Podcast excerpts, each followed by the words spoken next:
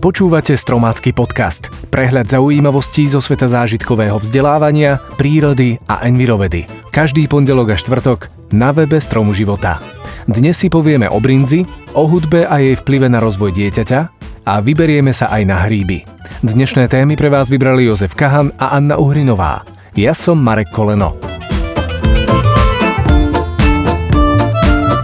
Dnes máme o dôvod viac, prečo hovoriť o slovenskej brinzi. 3. májový útorok sa od roku 1957 oslavuje ako Svetový deň mlieka.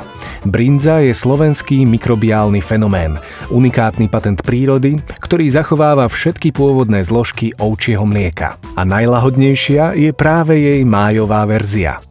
Má neprekonateľné vlastnosti, ktoré vznikajú v mliečnej zrazenine počas procesu jej zrenia. Doslova sa v nej premnožia priateľské baktérie mliečného kvasenia probiotiká, ktorých blahodárne účinky na ľudský organizmus čoraz častejšie ospevujú vedci i lekári.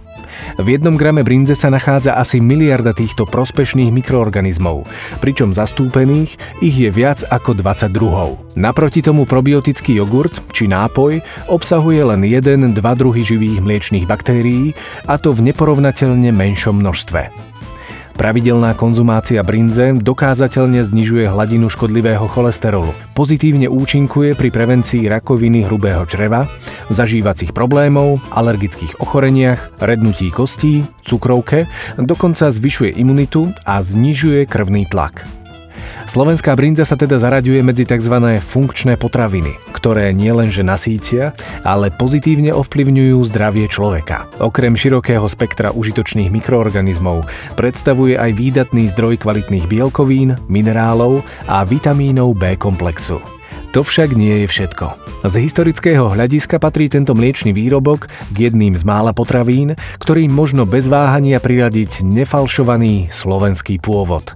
Podľa písomných záznamov bola prvá živnostenská brinziareň v Detve zriadená už v roku 1787.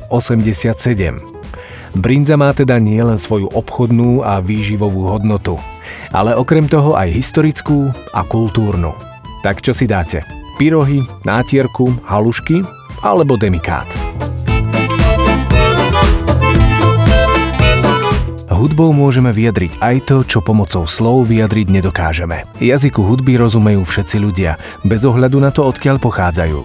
Sprevádza nás celý život, je súčasťou všetkého, čo robíme a je nám prirodzená. Pozitívne ovplyvňuje psychiku, podporuje emocionálny vývoj, rozvíja pamäť, motoriku a aj logické myslenie.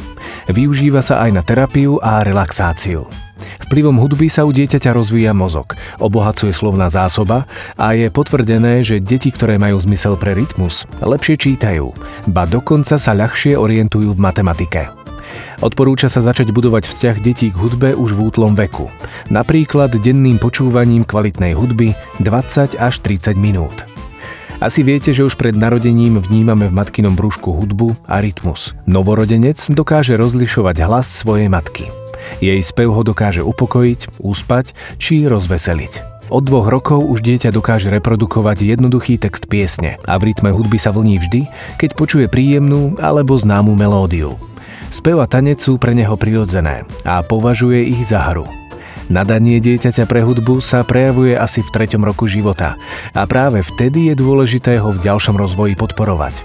Napríklad aktívnym počúvaním a porovnávaním rôznych hudobných štýlov, rozlišovaním rozdielov v charaktere skladby, smutné, veselé, pomalé, rýchle, sólové, zborové, tiché, hlasné, alebo podporovaním voľnej hudobnej tvorby hraním na nástrojoch, ktoré dieťa pozná. Tak ako pri mnohých iných činnostiach základy vzťahu k hudbe si dieťa vybuduje v domácom prostredí. Ak teda doma hudbu počúvate, spievate či dokonca muzicírujete na nejakom hudobnom nástroji, dávate svojmu potomkovi do života veľký základ.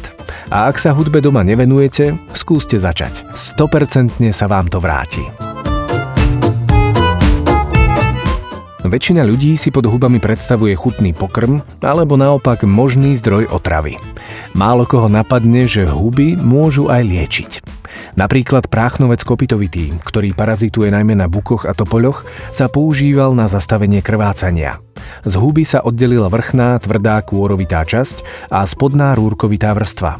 Ostala tak jemná pôrovitá špongia, ktorá veľmi účinne vstrebáva krv a rôzne výlučky z rany a zároveň zastavuje krvácanie.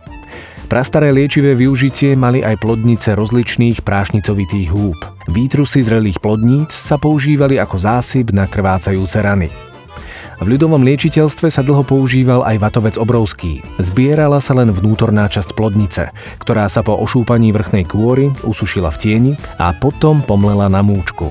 Vatovec sa používal na liečenie močových ciest a črevných problémov. Pri očných, krčných a hrtanových ochoreniach sa zas používala huba známa ako Judášovo ucho. No a v Rusku sa dodnes ako ľudový liek proti rakovinovým nádorom používa ryšavec šikmý. Zaujímavé je, že podobné účinky sa potvrdili aj u brezovníka obyčajného, ktorý u nás patrí medzi bežné drevokazné huby. Populárnou hubou je aj húževnatec jedlý. Patrí medzi najstaršie umelo pestované huby na svete, pričom Japonci ho nazývajú elixír života. Vedecky sa potvrdilo, že okrem vysokoúčinných protinádorových a protivírusových látok obsahuje aj aktívnu látku znižujúcu hladinu cholesterolu v krvi. Na záver spomeňme ešte unikátnu hlivu ústricovitú, ktorá produkuje polysacharidy menom glukány. Tie povzbudzujú odolnosť a obrany schopnosť organizmu, znižujú vysoký krvný tlak, upravujú hladinu tukov v krvi, regenerujú kožný epitel, odstraňujú depresiu a urýchľujú rekonvalescenciu. Nuž, príroda nám ponúka celkom pestrú ponuku liekov. Nemyslíte? S Marekom na kolene Jednoduché tipy a triky. Zhotovte si doma jednoduchý, efektný xylofón. Potrebujete 5 až 7 sklenných fliaž, najlepšie rovnakých. Ďalej paličky na udieranie, ale vystačíte si aj s malými vareškami. Pomocou lievika do fliaž nalejte vodu tak, aby v prvej fľaši v rade bolo vody najviac a v poslednej najmenej. Aby sa fľaše neprevrátili, upevnite ich do stojana alebo prilepte na podklad. Spoločne s deťmi skúmajte zvuky, ktoré fľaše vydávajú, keď na ne udriete drevenou vareškou. Potom vyskúšajte vytvoriť melódiu alebo krátku skladbu. Prajeme veľa hudobnej zábavy. Tak, to bolo z dnešného podcastu všetko. Na budúce si povieme o arizonskom kráteri, navštívime bociany a zoznámime sa aj s fotopascami. Teším sa na vás už tento pondelok a budem veľmi rád, ak nám dáte aj odber. Ďakujeme.